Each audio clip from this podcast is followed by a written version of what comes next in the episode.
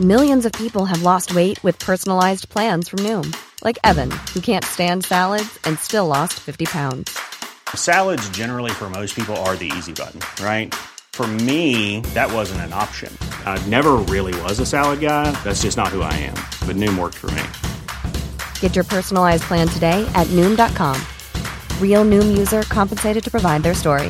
In four weeks, the typical Noom user can expect to lose one to two pounds per week. Individual results may vary.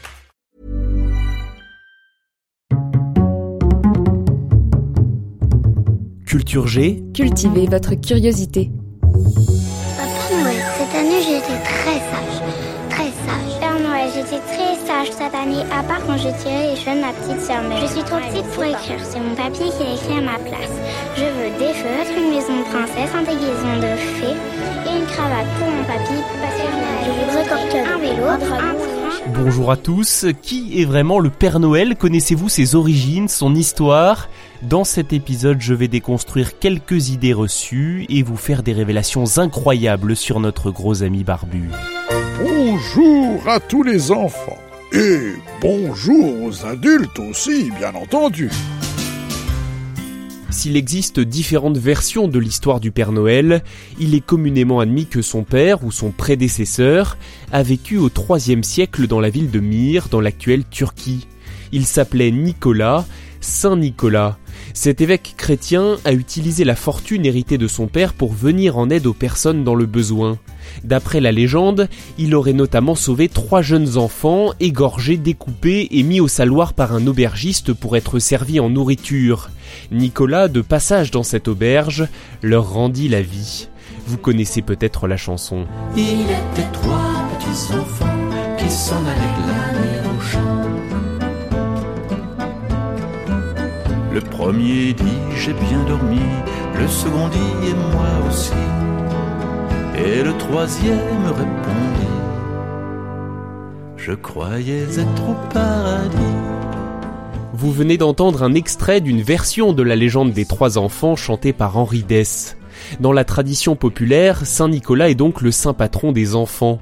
Le jour de sa fête, le 6 décembre, les enfants qui ont été sages pendant l'année reçoivent des cadeaux et des friandises, bien souvent du pain d'épices et des oranges. C'était une sombre époque, Harry, une sombre époque.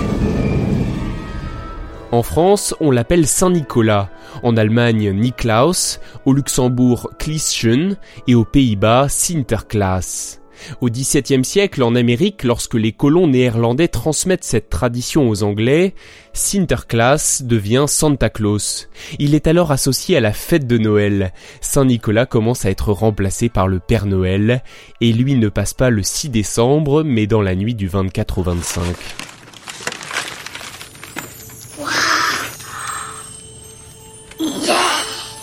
T'es content? Oui. T'as gâté le Père Noël cette année?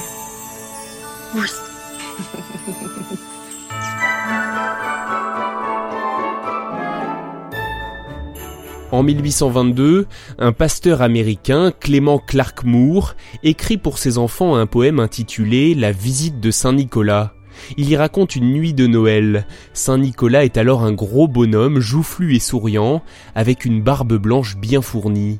Il est vêtu de rouge avec un gros bonnet, il rentre dans les maisons par les cheminées pour déposer des cadeaux, et il vole dans un traîneau tiré par des rennes.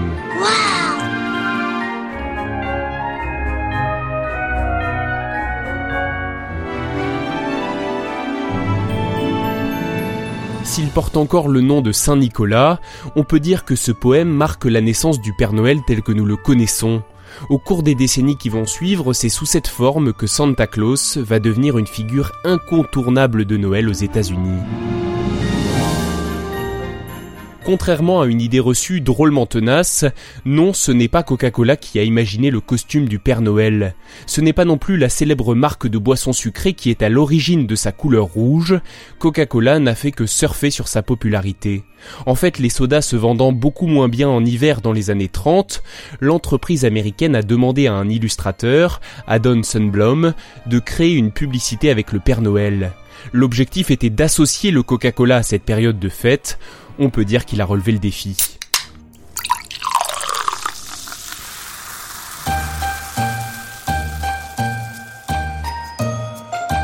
À cette époque, Santa Claus, le Père Noël, n'est vraiment célèbre qu'aux États-Unis.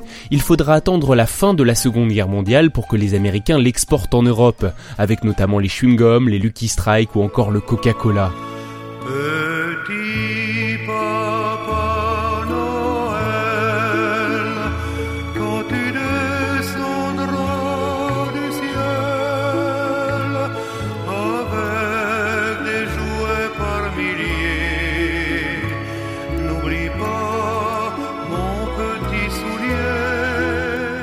L'éternel petit Papa Noël chanté par Tino Rossi. Le Père Noël devient vite si populaire qu'il se met à faire de l'ombre au petit Jésus. Je vous le rappelle, à la base, Noël est la fête de sa naissance. À Dijon, le 24 décembre 1951, des paroissiens accrochent même un Père Noël aux grilles de la cathédrale et ils le brûlent.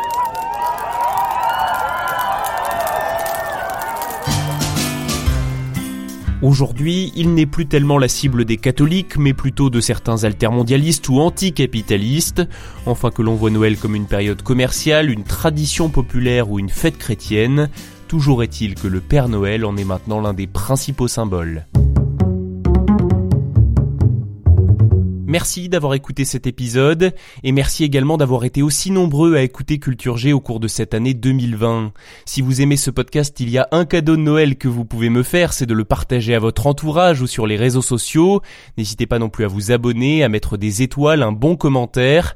Vos messages, toujours aussi nombreux, sont très encourageants. Je vous le dis tout de suite, il y aura en 2021 de nouveaux podcasts et de nombreux épisodes passionnants qui sont en cours de création. Je vous donne donc rendez-vous le lundi 4 janvier pour le prochain, et d'ici là, je vous souhaite à tous de très joyeuses fêtes de fin d'année.